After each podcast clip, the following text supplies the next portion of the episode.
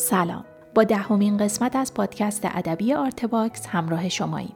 آرتباکس یک پروژه خصوصیه که در اون ماجرای زندگی بزرگان فرهنگ و هنر و ادب رو از زبان خودشون میشنویم. پیشنهاد می‌کنم به سایت آرتباکس سری بزنید. توی سایت می‌تونید آثار هنری های هنرمندان، فایل تصویری و صدای کامل مصاحبه ها رو به طور رایگان ببینید و بشنوید. پروژه آرته صرفاً با اتکا به های مالی مندان فرهنگ و هنر پیش میره. اگر مایل هستید در ثبت تاریخ معاصر فرهنگ و هنر ایران سهیم باشید، می‌تونید با های مالی ما رو یاری کنید. لینک هامی باش که در توضیحات این قسمت قرار گرفته، راهیه برای کمک به پروژه آرته. این پادکست قسمت ششم و آخرین قسمت از صحبت‌های ایرج پارسی نژاده که درباره مکاتب ادبی و هنر با ما صحبت می‌کنه. بخش دیگه ای از این تاریخ شفاهی رو با هم میشنویم. مکتب های مختلف هست که من در مقاله که نوشتم به اونها اشاره کردم مکتب هایی که در زمینه نقد هست از نقد روانشناسی هست تا نقد امپرسیونیستی، نقد تطبیقی، نقد جامعه شناختی، نقد مارکسیستی، نقد تطبیقی، نقد زبانشناسی، نقد هرمونتیک، نقد فرمالیستی و دیگر و دیگران. در زمین نقد روانشناختی به طور کلی یک اثر رو می‌گیرن و با یه اثر دیگه از نظر ارزش هایی که تئوری هایی که بر اساس تئوری های زیگموند فرویده اون رو بررسی می‌کنن. خب در این زمینه هم در ایران خانم هورا یاوری هم تزش رو نوشته هم مقالاتی نوشته. مثلا درباره بوفکور از دیدگاه نقد روانشناختی یک مطالعه کرده. اینها هر کدوم به جای خودش حائز ارزشه و به هر حال اینا دستاورد مطالعاتی است که جهان غرب در ژانرها و شاخهای مختلف نقد کرده و هر کدوم رو بر اساس یه معیاری قرار داده. مثلا نقد فرمالیستی اخیرا که مثلا کتاب شفیع کتکنی در مورد رستاخیز کلمات منتشر شد بر اساس آراء فرمالیستاست که از کتاب ویکتور ارلیک که نقد فرمالیستی است این رو بیان کرده. ولی ببینید به گمان من مثلا آثار ادبی خودمون یا آثار داستانی یا شعر فارسی رو بیاریم فقط و فقط منحصر کنیم بر یک مکتب نقد یا یک تئوری. مثلا آقای شفیع کتکنی آمده در مورد حافظ نظر داده که این ارزش و اعتبار کار حافظ بر اساس آشنایی زداییه دی فامیلیرازیشنه خب آشنایی زدایی که حافظ می‌کنه از کلمات یه وچه از کار اونه. تمام آثارش نیست. که ما بخوایم محور کار حافظ به صد هنر آراست است. بخوایم تمام ارزش حافظ رو بر اساس یه معیار که از شاخهای نقد فرمالیستیه به نام آشنایی زدایی قرار بدیم. این است که من در مورد مکتب های مختلف نقد ادبی از جمله نقد روانشناختی که شما اشاره کردید خیلی معتقد نیستم که ما به یک مکتب اکتفا کنیم بلکه بایستی یک اثر رو از زاویه های مختلف نگاه کنیم.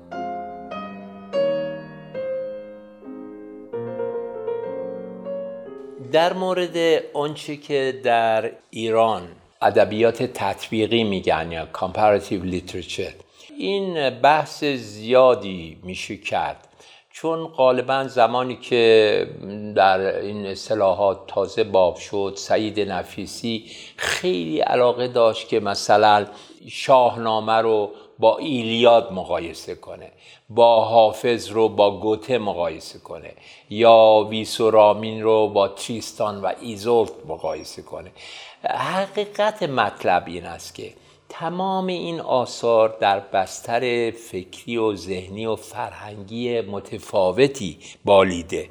بنابراین به اون معنا مقایسه اینها را به جایی نمی‌بره. البته شما آزاد هستید که مثلا ایلیاد رو با شاهنامه مقایسه کنید ولی از نظر تعداد ابیات از نظر زمینه حماسی از نظر روحیه کاراکتر آدم ها اصلا قیاس ها غالبا مع فارقه بهتر این است که همه آثار با توجه به زمینه روحی فکری ذهنی عاطفی اون ملت بررسی بشه. به جای اینکه یک اثر ایرانی با یه اثر فرنگی قیاسه حالا شاید به علت عقده حقارتی که ما داشتیم و داریم ناآگاه یا آگاه خواستیم یک اثر کلاسیک ایران رو با یه اثر فرنگی مقایسه کنیم به خیال خودمون به اثر خودمون اعتبار بدیم. با حال اینکه به نظر من اعتبار رو فی حد ذاته بایستی تو خود این اثر جستجو کرد تا اینکه ما بخوایم با مقایسهش با یه اثر چاهکار فرنگی متوسل بشیم.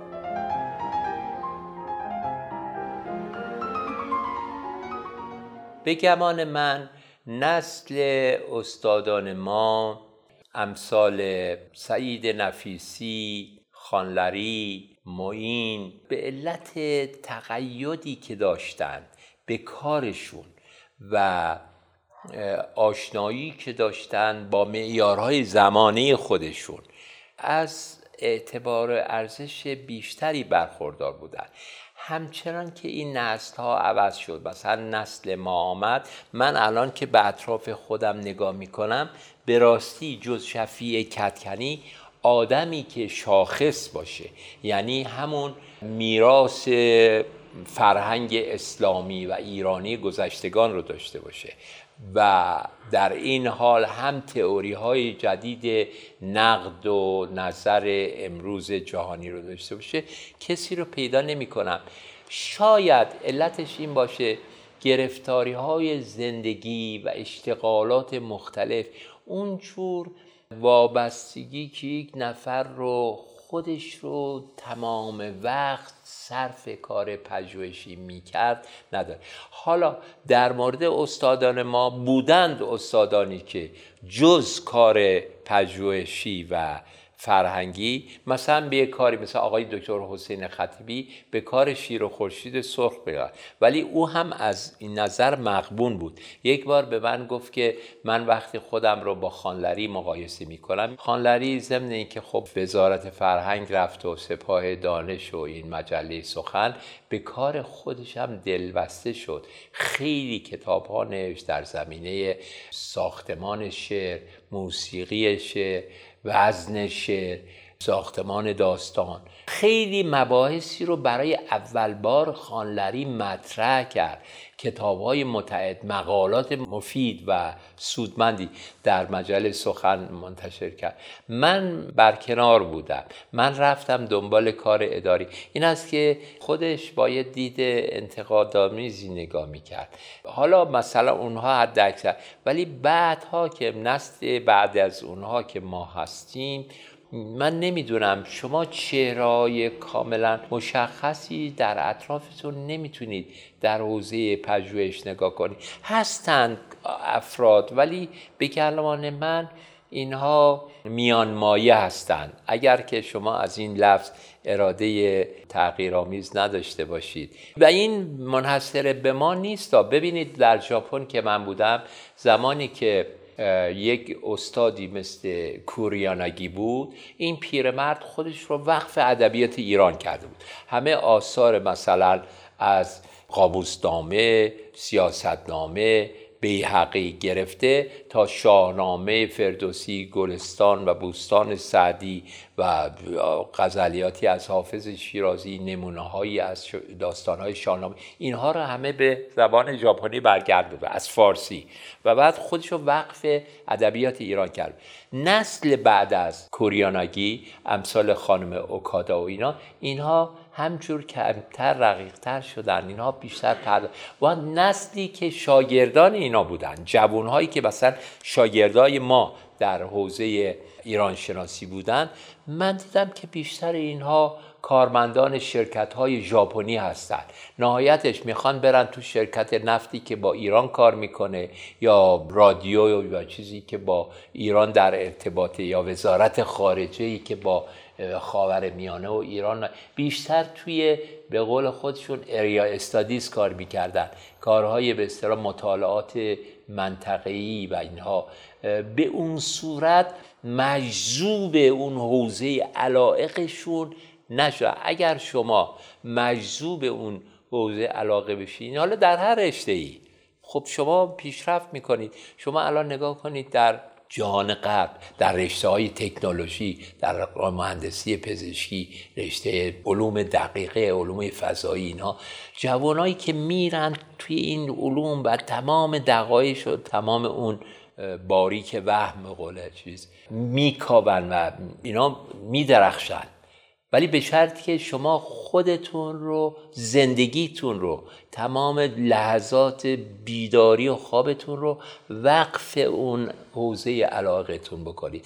در زمینه پژوهش های ادبی متاسفانه من گمان نمی کنم که اون حالت طلبگی که نسل قبل یا خدمای ما داشتند در نسل ما وجود داشته باشه مگر مواردی که استثنا باشه.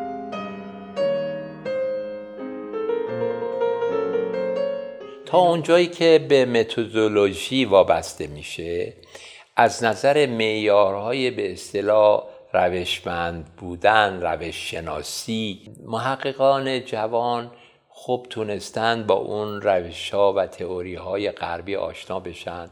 آثارشون از انضباط اکادمیک فکری و فرهنگی بیشتری برخورداره. ولی از نظر محتوا پرداختن به اون جان و جوهر ایران فکر ایران و فرهنگ ایران به علت دوری شاید بشه گفت که کم رنگ تر شده. وضعیت پژوهش به علت شاخه متعددی که در حوزه های مختلف صورت گرفته مکتب های مختلفی که پدید آمده و پژوهشگران به هر حال کمابیش با اون نوع معیارهای اون مکتب ها آشنایی پیدا کردن تنوع بیشتری پیدا کرده. ولی خب نمیشه گفت که از عمق زیادی برخورداره. در شرایط اگر بخوام به صورت خلاصه بگم انتقال قرار داره از نسل قدیم به نسل جدید.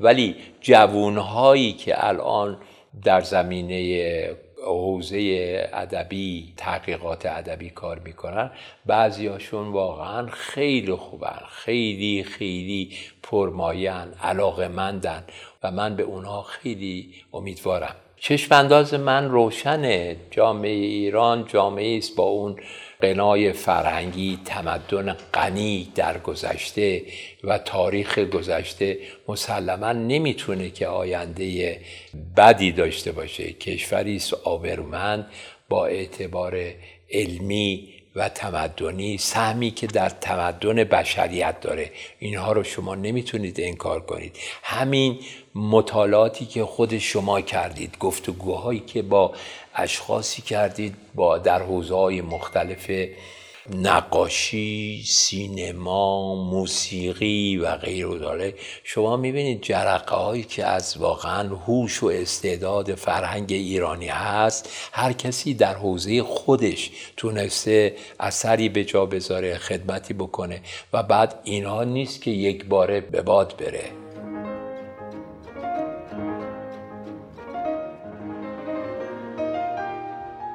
ما نسلی بودیم که در زمانه ما که میراث نهزت ملی ایران و دکتر مصدق و اینها بود و یه مقدار آرمانگرایی های حاصل از مارکسیسم و جنبش چپ بود ما واقعیات جامعه ایران رو اونجوری که باید و شاید نمیشناختیم. به همین دلیل ما دوران خودمون رو خوب درک نکرده بودیم. ارزش رو به صورت واقع بینانه در نیافته بودیم. به گمان من نسل امروز ایران نسل واقع بینتریه. نسل ما نسل آرمانخواه رومانتیکی بود. مثلا از اون مدینه فاضله که مارکسیسم برای ما رقم زده بود بعدها پی بردیم که واقعا آنچنان نبوده.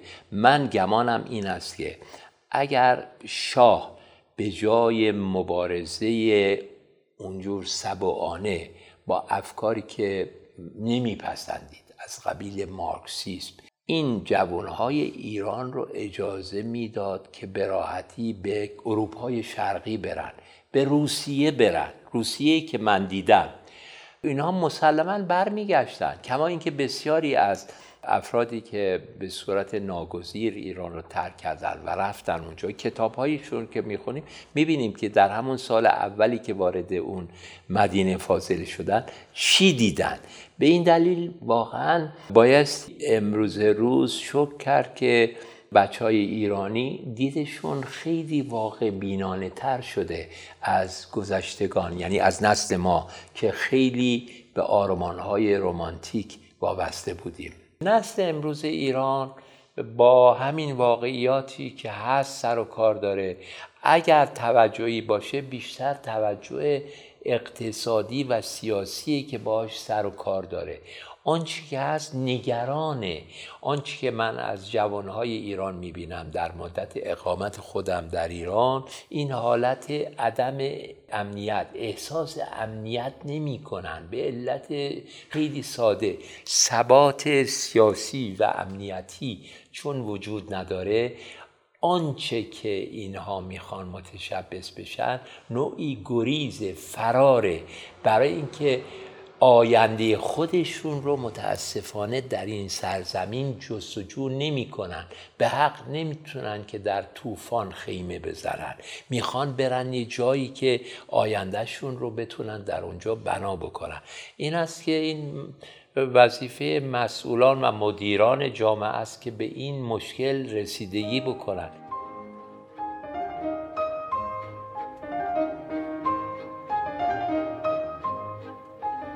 مشکل این است که اونها به حق درباره نقد پیشداوری بدبینانه دارن.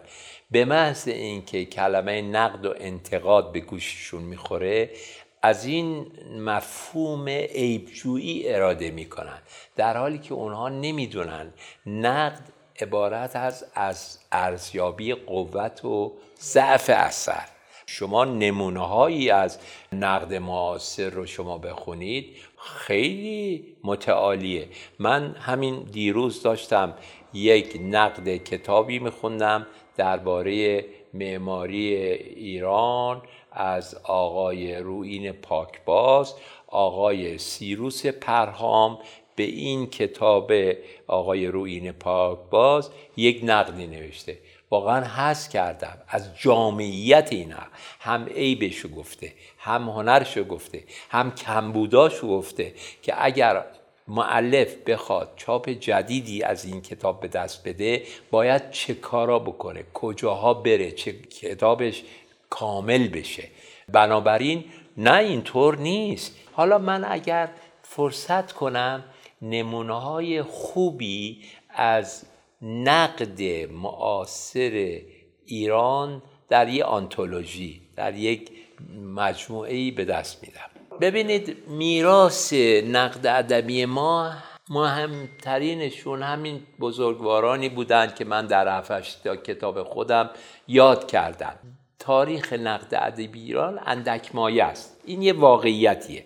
بعد در زمینه دانشگاهی هم یک درسی به نام نقد ادبی که دانشجویان و جوانان رو با میارهای نقد امروز و مکتبهای متنوع نقد ادبی آشنا بکنن و به صورت یک کار ورکشاپ اینا رو وادار کنن که روی این کتاب ها نقد بنویسن و اون استاد کاردان و کارشناسی باشه که و قوت آثار اونها رو بهشون یادآور بشه و یعاشاش از بین این جوان ها منتقدان ادبی ببالن نیست.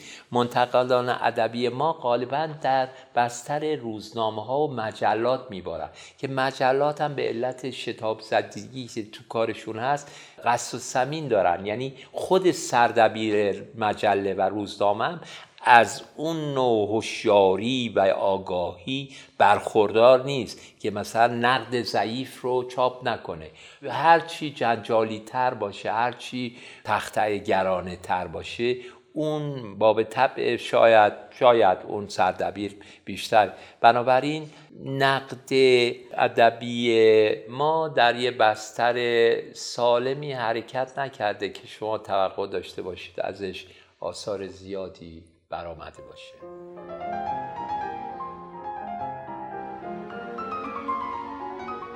دلیل بر این بود که بعد از سقوط رضاشاه حزبی وجود نداشت. شما می‌دونید که رضاشاه تمام همتش رو به امنیت ایران وقف کرد. زمانی که رضا شاه سر کار آمد ایران دستخوش ناامنی بود. در جنوب که شیخ حزل بود در شمال میرزا کوچک خانه جنگلی بود و بعد سیمنگو بود در لورها بود در خود تهران در اینجا نایب حسین کاشی بود.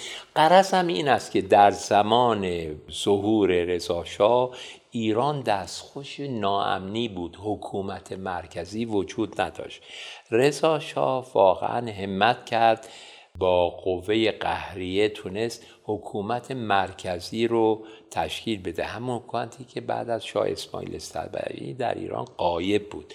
حکومت مرکزی که تشکیل شد به قوه قهریه طبیعی است که مجالی برای تشکلها و احزاب باقی نموند. دکتر ارانی وقتی از آلمان برگشت چند تا از این جوانها رو دور بر خودش جمع کرد و اون گروه 53 نفر رو ساخت.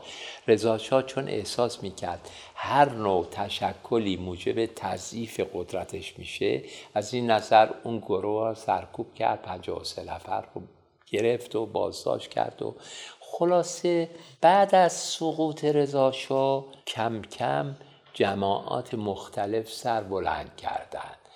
حزب توده تنها حزبی بود که از اون فضای خالی فرصت رو غنیمت دونست و تشکیلات اساسی یک حزب رو داد. البته بقیه هم بودن احزابی بودن که مثل حزب ایران و حزب دموکرات و حزب چیزا. اینا خیلی جدی نمی یعنی سازمان محکمی که حزب توده ایران داشت اونا نداشتن. زمان هم نبود فرصت هم نشد. ولی حزب توده تونست که به سرعت تشکیلات خودش رو گسترده بکنه و به علت شعارهای تجدد خواهانه جوانهای اون زمان رو جذب خودش بکنه. به طوری که تمام آدمهایی که اون زمان نوجوان بودند 17 18 ساله کمابیش عضو جلب دموکرات یا حزب توده فلان. در سنین مختلف سازمان زنان اینا تشکیلات داشتن می شدن واقعا نمیشه براشون خورده گرفت. برای اینکه حزب دیگری نبود. اینها به دنبال آرمانهای عدالت جویانه و تجدد خانه خود من دوستان عزیز و صمیمی که داشتم که خیلی تحت تاثیرشون بودم و هستم آدمایی از نوع نجف دریابندری محمد جعفر محجوب شاهرخ مسکوب اینا آدمای درجه یکی بودن که همه در جوانی عضو توده بودن. اینها که نرفته بودن که وکیل و وزیر بشن. اینها رفته بودن به دلیل اینکه آدم های با احساسی بودن دلشون به حال مردم تنگ دست و بیچاره میسوخت. دلشون می‌خواست که یک نوع رفع اختلاف طبقاتی بشه. خب رفته بودن عضو حزب توده. بعدها البته خوشبختانه پی بردند که اون حزب یه ملعبه ای بوده برای حزب کمونیست شوروی و اینها. کما بیش بعد بیدار شدند و بعد از حمله شوروی به چکسلواکی اینا همه دیگه برگشتن. به این دلیل دیگه بعدش هم که دیگه زمان شاه محمد رضا شاه متاسفانه به جبهه ملی و به سوسیالیست ها و حتی ناسیونالیست ها مجالی داده نمی‌شد. حتی همون دو حزب مردم و ایران نوین هم که درشو بستن شدی حزب رستاخیز. بنابراین چیزی که مجال کما بیش فعالیت داشت و شاه خیلی بیمناکش نبود مذهبیون بودند که شاه در مورد اونها فکر می‌کرد که اونها همیشه از حافظان سلطنت بودند و خطری از جانب مذهبیون متوجه نظام سلطنتی نیست. در حالی که تنز سرنوشت این بود که آخرش هم که اونها غلبه پیدا کردن جامعه روشنفکر ایران مجال تشکل و انضباطی که لازمه وحدت اونها باشه پیدا نکرد. ببینید در سایه دموکراسی که همه اینها تحقق پیدا می‌کنه در سایه دموکراسی که اصلا اندیشه میباله. شما تاریخ ایران را وقتی که مطالعه کنید بهترین آثار ایران در قرن چهارم و پنجم بوده. امثال فردوسی و بوعلی و غیاس الدین جمشید کاشانی و اینها از دانشمند و شاعر و نویسنده در قرن چهارم و پنجم هجری بوده که تقریبا انسان ها مجال آزادی بیشتری داشتن. بعدها که دوره سلجوقی شد دوره مغول شد دوره هرچه حکومت ها فشار بیشتر استبداد بیشتر شد تفکر ایرانی ناباور شد و خشکید. در مورد معاصران ما هم که شما اشاره می‌کنید خب بله دوران 28 مرداد دورانی بود که دو کودتا فائق شد و اون جنبش های زمان سال 1325 تا 32 که در زمین های مختلف بود. تنها جنبش چپ نبود. جنبش های ناسیونالیستی بود پانیرانیستی بود سوسیالیستی بود. همین خلیل ملکی خب نخستین کسی بود که در اون زمان مثل تیتو و مثل این اون جبهه سوم رو در مقابل کمونیست شوروی باز کرد. سوسیالیست ها و با مصدق رو آورد. یعنی جامعه سوسیالیست های نهضت ملی ایران رو بنیان کرد. خب اینها داشتن میبالیدن. جوانهایی که در سنین بودن پیرو اینها بودن. پیرو حالا یا خلیل ملکی بودن یا مصدق بودن یا آدمهایی از نوع چه می‌دونم علایار ساله و یا دکتر غلام حسین صد آدم های شریف ایران دوست بودن. خب اینها بعد از 28 مرداد اینها همه سرکوب شد. تمام تمایلات خلاف سلطنت اینا رفت زیر زمین و بعد موجب شد که جنبش های غیرقانونی چریکی به وجود بیاد یا جنبش های مذهبی افراطی به وجود بیاد. یعنی سلامتی که جامعه باید داشته باشه که در اون دموکراسی بباله آزادی خواهی بباله متاسفانه هرگز نصیب جامعه ایران نشد. جامعه امروز غرب رو که شما فکر می‌کنید این از دوران قرون وسطا بعد اون و تفتیش عقاید رو سلطه کلیسا و اینها رو شما باید در نظر بگیرید که چه دوران سیاهی رو اینا طی کردن تا به دوران اندک اندک دموکراسی و لیبرالیسم امروزی رسیدن. این است که یک شبه که نبوده در ایران همچین موهبت و همچین فرصتی متاسفانه نصیب نشده.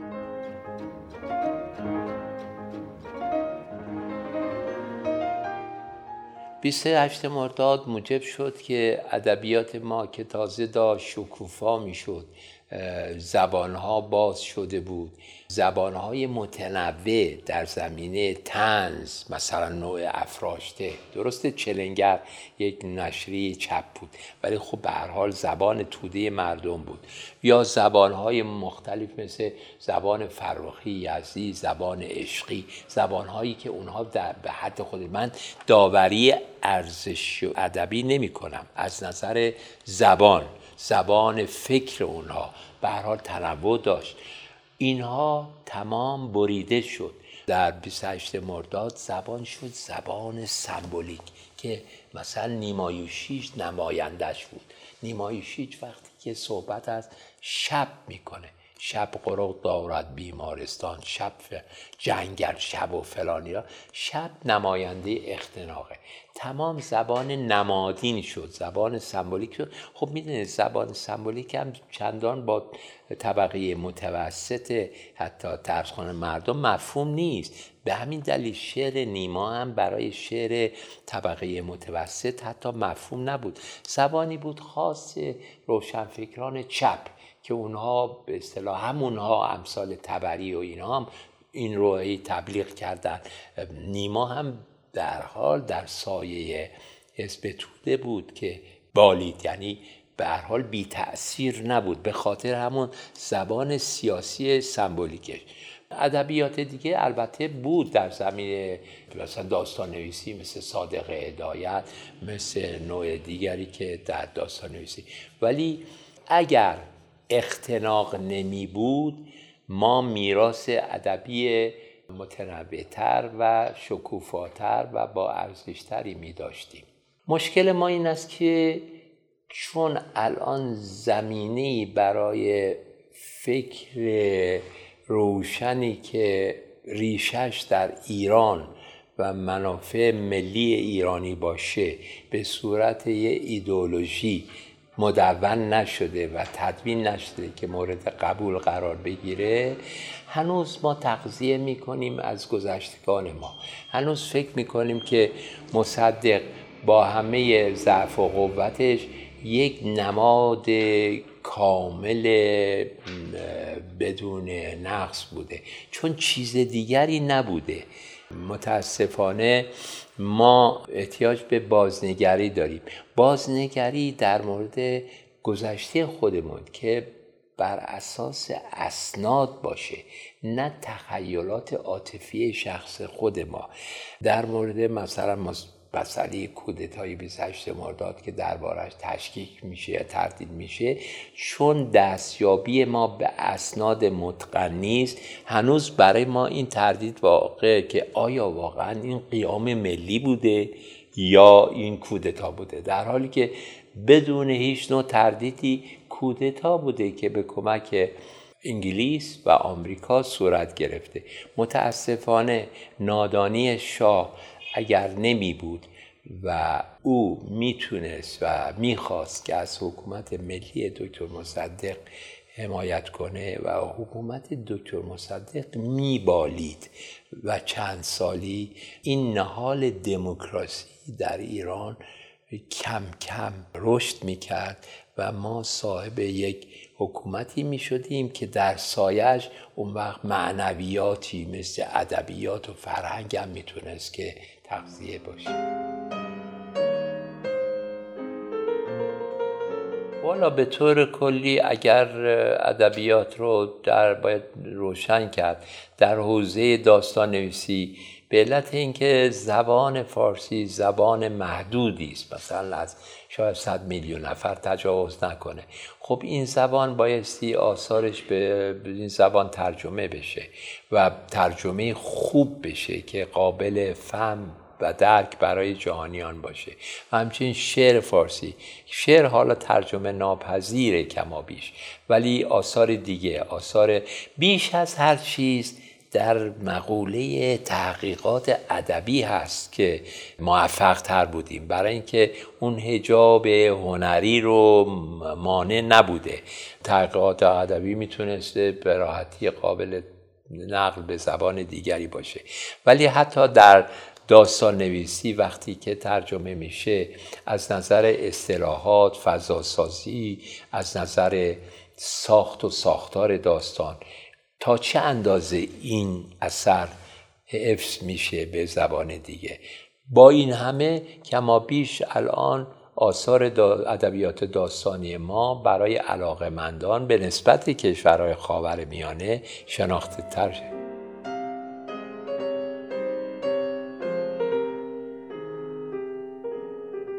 دلیل خلط زبان ما. زبان ما زبان محدودی است. در حالی که اون آمریکایی لاتین که شما بهش اشاره می‌کنید به علت اینکه زبان اصلی زبان اسپانیایی است و زبان اسپانیایی زبان قالب ممالک آمریکای لاتینه. و اونها تونستن مثلا یه آدمی مثل مارکز به راحتی آثارش ترجمه شده. با که اثر هنریش اثر دشواری بوده. میدون رئالیسم جادوی مارکز آسان نبوده. ولی چون در میلیون ها نسخه این رمانهاش چاپ و منتشر میشه و مردم اسپانی زبان می‌تونن بخونن خب طبیعی است که اون جهانی میشه. ولی مثلا نویسندگان ما واقعا در یه محدوده خیلی بسته ای نهایتش مثلا در ایران و تاجیکستان و افغانستان و اینا که یا اگر هم ترجمه بشه مثلا آثاری که ترجمه میشه در تیراژ خیلی محدودی برای دپارتمان های شرق شناسی و ایران شناسی مصرف. آخه همین ادبیات به زبان فارسی برای فارسی زبان های خودمون هم تولید نمیشه. من نکتم اینه. خب به دلیل اینکه آنچنان ببینید الان روزگار ما زمانی بود که وقتی من دانشجو بودم سازمان کتاب های جیبی در ایران سیر حکمت در اروپا رو در پنج هزار نسخه در نسخه جیبی منتشر می‌کرد. یا صحف شناسی ملک و شعر بهار رو در 2500 نسخه. و به این چاپ های متعدد می‌رسید به قیمت دو تومن. و بعد فضای فکری و فرهنگی هم جور بود. فراغت ها بیشتر بود. معاش ها راحت تر بود. راحت شما می‌تونستید برید سیر حکمت در اروپا رو بگیرید بخونید و کنجکاوی کنید. برای اینکه زندگی ها راحت تر بود. توجه ها به معنویات بیشتر بود. الان واقعا شب چو اقد نماز میبندم چه خورد بام داد فرزندم به قول سعدی شده. مردی که صاحب خونه نیست. صاحب معیشتی که بتونه جوابگوی زندگی روزمره داشته باشه. این واقعا بهش بگی که برو کتاب بخونه اینا. واقعا یه جوری تنز تنه است. مثل اینکه سر به سرش می‌ذارید وانگهی من خودم زمانی که در برنامه شهر آفتاب میفرستادم این دستیارامنم رو که برن گفتگو کنن با آدم های مختلف که چرا مردم که تازه اون زمان که میگم که کتاب ها در پنج هزار نسخه منتشر می‌شد کتاب های از سنسه در اروپا چرا مردم بیشتر کتاب نمی‌خونن؟ جواب هایی که بعضی از اینا می‌دادن خیلی قابل توجه بود. مثلا بعضی ها می‌گفتن که مثلا پدر من که حالا مثلا کتاب خونده مثلا چی شده؟ حالا یه معلم شده. در حالی که عموی من رفته بقالی یا اون میلیونر یعنی به این عزت و ارزشی که صاحبان فرهنگ و فرهیختگان جوابی که می‌گرفتن از مدیران جامعه این خیلی در تشویق رو آوردن افراد جامعه به فرهنگ مؤثر بود. الان این چنین نیست یا در حتی در زمانش اونجوری که باید نمی بود که مثلا هنرمند هر جا که رود قدر بیند و بر صد نشیند. مثلا یه فردی مثل حسین علیزاده رو که توی موسیقی صاحب استعداد زیادیه شما وقتی پای درد دلش میشینید که نشستید میگی که من در زمانی زندگی می‌کنم که باید سازم پشت گلدون بزنم. توی من نمی‌تونم حتی خودم رو به عنوان هنر هنر ما رو اصلا به رسمیت نمی‌سازم معلوم نیست که وضع حاکمان زمانی ما با هنر موسیقی چیه. آیا به هر حال اینا اینو به عنوان هنر قبول دارن یا این رو گناه می‌دونن. اینا همش به صورت مخفی. حالا در مورد ادبیات همینه. مثلا ادبیات و شعر و اینا الان جنبه ذوقی گرفته که دیگه به علت مزایقی که در جامعه حادث شده دیگه اینها خارج شده از موضوع. مسلما هنر برای مردم هنر برای هنر که مفهوم نداره. به حال هنر وقتی که زاده میشه نیاز به مخاطب داره. شما منزوی ترین هنرمند رو هم که شما فکر کنید مسلما در نهایت مخاطبی برای فرضی برای خودش قائل بوده. منتها این کسانی که این موضوع رو به این صورت مطرح می‌کردن تو زمانه ما هنر برای مردم. بیشتر اون تمایلات چپ بوده مقصودش هم از مردم خلق و اینا بوده که می‌خواستن هنر صرفا وسیله برای بیداری و آگاهی قرار بگیره. حقیقت مطلب این است که هنرمند رو نباید به هیچ وجه ملتزم و متعهد کرد. هنرمند باید آزاد باشه. طبیعی است که در ذهنش که مخاطبی داره. هر هنرمند منزوی هم مثلا شما فکر کنید شاعری مثل سهراب سپهری که خیلی هم شاعر عارف منزوی بود و هیچ وقت هم در به هیچ نوع مصاحبه یا گفتگو یا چیزی نمی‌داد. در نهایت دلش می‌خواست که هنرش خونده بشه و شنیده بشه.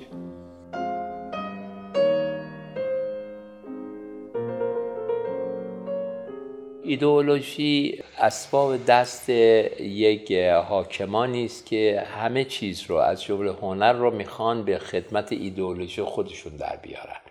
در زمانه ما جدانوف و حزب کمونیست شوروی می‌خواستند که هنر به طور کلی در خدمت اونا وقتی اونا می‌گفتن در خدمت مردم یا در خدمت خلق منظورشون همون آرمانهای حزب کمونیست بود. هنر در زمان هنر پوک و بیارزشی میشه. شما نگاه کنید مثلا نمونه هایی که فراورده های هنر جامعه سوسیالیستی اون زمان بوده. مثلا آثار ماکسیم گورکی یا شلوخوف. اینها آثار میانمایه است. در حالی که آثار داستیفسکی که در اون زمان مورد تن و لعن بود خب آثار شکوفا و با ارزشی آثار چخوف آثار. بنابراین هنر نبایستی محدود بشه به هیچ نوع واقعا ایدئولوژی. ایدئولوژی چه ایدئولوژی مذهبی باشه؟ چه ایدئولوژی سیاسی باشه؟ چه ایدئولوژی فکری و مسلکی باشه؟ خفه کننده ذات هنره.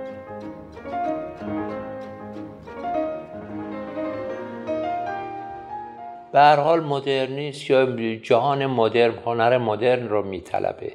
شما نمی‌تونید در جهان معاصر ما که قلبه مدرنیته بر تمام ازلا و اجزای شاکمه از هنر مثلا صد سال پیش اسمی ببرید. شعری به سبک قانی بگید یا به سبک سروش اسوانی بگید. جهان مدرن هنر مدرن رو اقتضا می‌کنه. کسانی هم که در مقابل اینها می‌خوان مقاومت کنن آب در هاون میکوبند به نظر من ذات جهان مدرن مقتضیات خودش رو میطلبه که هنر هم تجلی خود اون. وقت ما اصلا می‌تونیم راجع به هویت ملی هم صحبت کنیم. هویت ملی خب بله تناقضی نداره. انسان ایرانی وقتی که هنری می آفرینه پرتوی از خصوصیات عاطفی و فکری و فرهنگی و کودکی و نوجوانی و ملی خودش رو برحال منعکس می‌کنه. اینها منظم با همه. و بسته به همه. انسان ایرانی نمی‌تونه مثل مثلا گواتمالایی فکر کنه یا مثل چینی فکر کنه. او مجموعی از تراوشات عاطفی و فکریش رو که به بیرون باستاب میده تجلیش هنرش هم هست.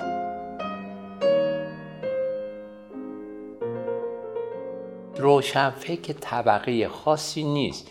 در همه طبقات از کارگر و کارمند و قشرهای مختلف اصناف مختلف روشن. روشنفکر کسی است که دیدش به جهان دید روشن و باز و تجدد خواهانه باشه. اینی که از ابتدا گفتن. یعنی در زمانه خودش فکر کنه. روشن بیاندیشه. بله؟ بنابراین در تمام اصناف و تمام طبقات ایران افرادی هستند که از چنین دیدگاهی تجدد خواهانه و نواندیشانه برخوردارن اونا هستند که می‌تونن ایران امروز رو به طرف جهانی شدن و امروزی شدن و مدرن شدن پیش ببرن.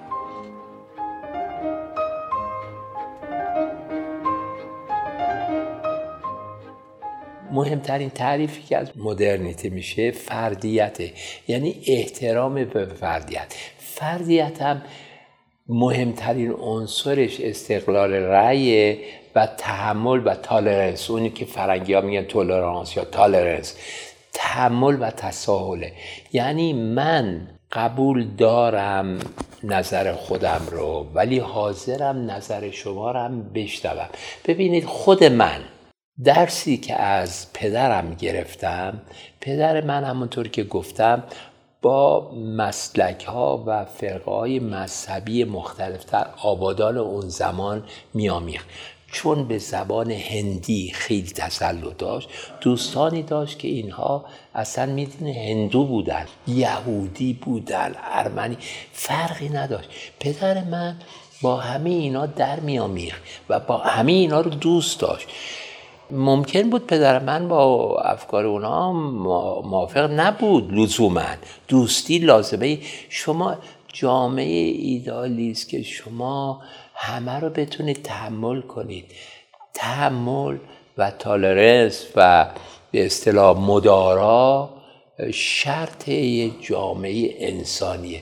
و اگر از من بپرسید که خودم خب تحصیلاتم در انگلیس بوده بعد من 17 سال در ژاپن بودم. ژاپنی ها محال شما اصلا اگر علا رقم افکارشون حرفی بزنید اونها اصلا خیشتنداری و شرم مانع میشه. دور از ادب می‌دونن که با فکر شما مخالفت کنن. بعد نهایت حرف این چیزی که می‌تونم بزنم میگن متاسفانه من نمی‌تونم با شما موافق باشم. همینه. ما هنوز وارد یک جامعه مدرن نشدیم. نه اصلا نشدیم. برای اینکه اسباب مدرنیتی که به آزادی بوده برای ما فراهم نشده.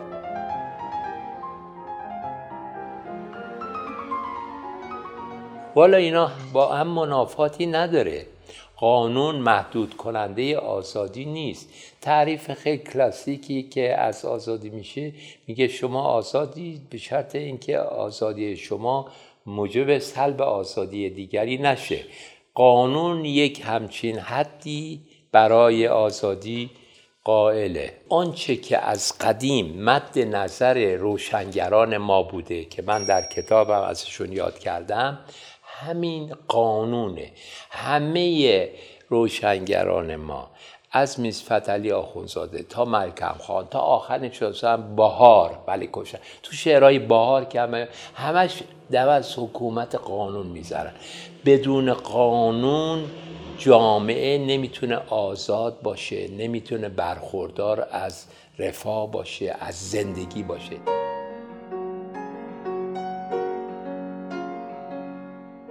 دقدقه من آینده ایرانه. آینده ایران. البته به این معنی نیست که من ناامید باشم. ولی خب ترسانم بیمناکم. می‌دونید هر روز صبح که شما از خواب بلند میشید شما با یه تهدیدی مواجه هستید. این بازی هایی که صورت می‌گیره ممکنه که خطرناک نباشه ولی دور از خطر هم نیست. ببینید جنگ های بزرگ با یک اشتباه صورت گرفته. اونم در یه منطقه ای که ما روی انبار باروت هستیم. این است که خب منم به عنوان ایرانی که خیلی دلبسته ایران هستم. دلبسته دوستانم دلبسته زبان فارسی هم دلبسته بودن ایران و سعادت و رستگاری جوانهای ایرانی هستم. خب من غم اونا رو می‌خورم.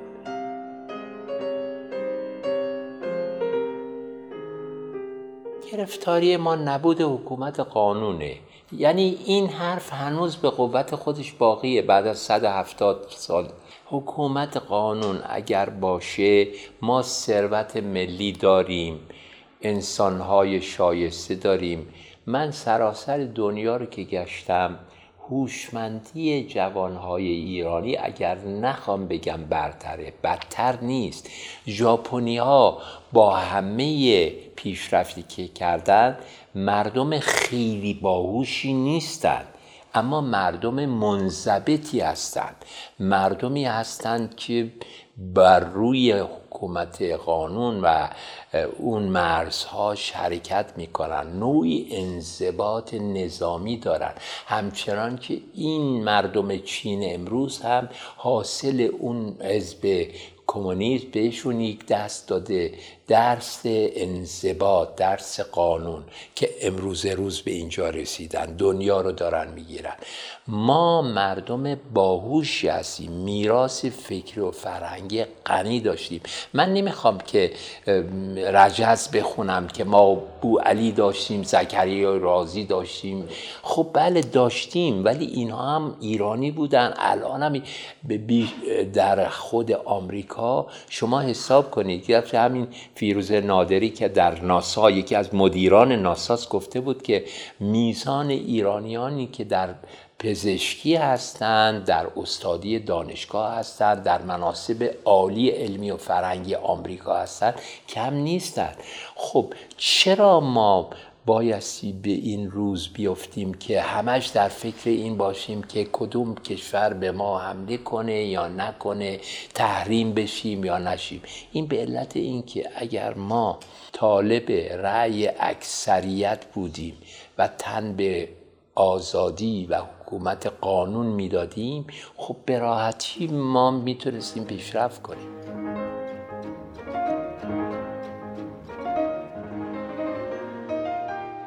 هویت من از خود سرزمینی نیست که من زندگی می‌کنم.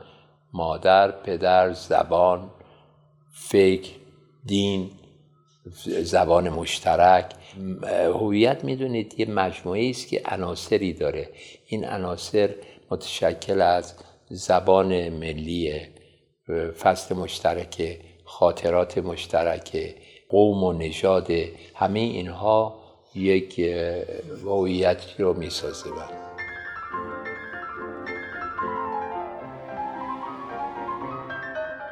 خوشبختی در آرامش انسان اگر آرامش داشته باشه سعادتمند همون جوری سعادتی که پیشینیان ما که ما بیش داشتن یا الان مثلا مردمی که الان در روستاها زندگی می‌کنن. اگر شما دستخوش استراب نداشته غم معاش نداشته باشید فراغ بال داشته باشید. برای شما یک نوع سعادت سعادت سعادت چیه؟ سعادت که ثروت و مکنت و چه می‌دونم رفاه به اون معنا نیست. البته اونها هم لازمه ولی کافی نیست. اون است که اونا تضمین کننده این باشه که شما واقعا یک نوع آرامش درونی داشته باشید.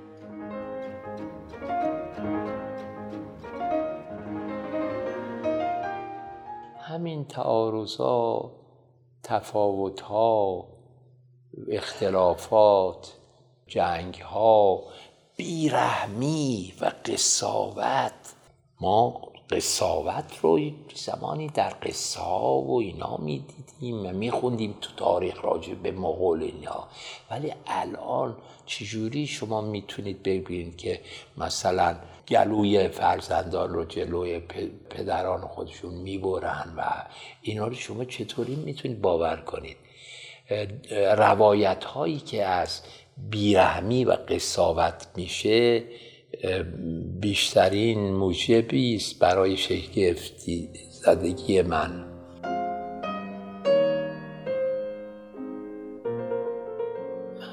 من آدم معمولی هستم که هیچ نوع امتیازی برای خودم قائل نیستم واقعا. گفتم که اگر که امتیازی هست یا سعادتی نصیب من شده من اون رو مرهون دوستان خودم می‌دونم. من از این محبت برخوردار بودم که دوستان دانا و آزاده و شریفی داشتم. و من نمی‌تونم نامید باشم. برای که ذاتا آدم نامیدی نیست. نبودم. آدم تلخی نبودم. با آدم های تلخ و نامید خیلی نشست و برخواست کردم. ولی مجموعه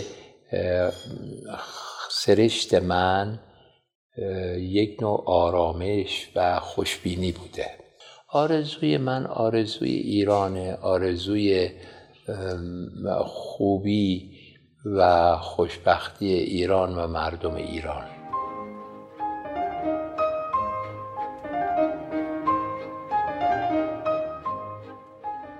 توصیه که من می‌کنم هر جوانی در هر رشته ای که دوست داره بایستی دل ببنده و خطر رو بپذیره از سفر کردن از حرکت کردن نهراس پشت کار داشته باشه و عاشق اون هرچی در هر زمینه ای عاشق اون فکر و هدفش باشه و به خاطرش کوشش کنه.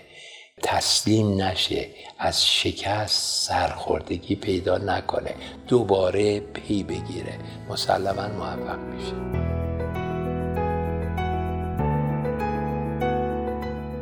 ممنون از توجهتون. اون چه که شنیدیم قسمت هفتم و هشتم مصاحبه تصویری با ایرج پارسی نژاد در سایت آرته بود. تهیه کننده پروژه فخردین انوار، همکاران این قسمت زهرا بلدی، سهیل گوهری پور، مهیار مرنوش و محیا احمدیان. تولید پادکست زهرا بلدی و پرهام وفایی. در اینجا این مجموعه شش قسمتی به پایان می‌رسه. در قسمت بعد با عبدالحسین آزرنگ همراه میشیم. من زهرا بلدی هستم و خوشحال میشم آرتباکس رو به هنردوستان معرفی کنید. ما در مجموعه جدیدی با نام آرتکست به روایت زندگی مشاهیری می‌پردازیم که سالها قبل زندگی رو بدرود گفتن. امیدوارم آرتکست رو هم بشنوید. وبسایت ما artbox.ir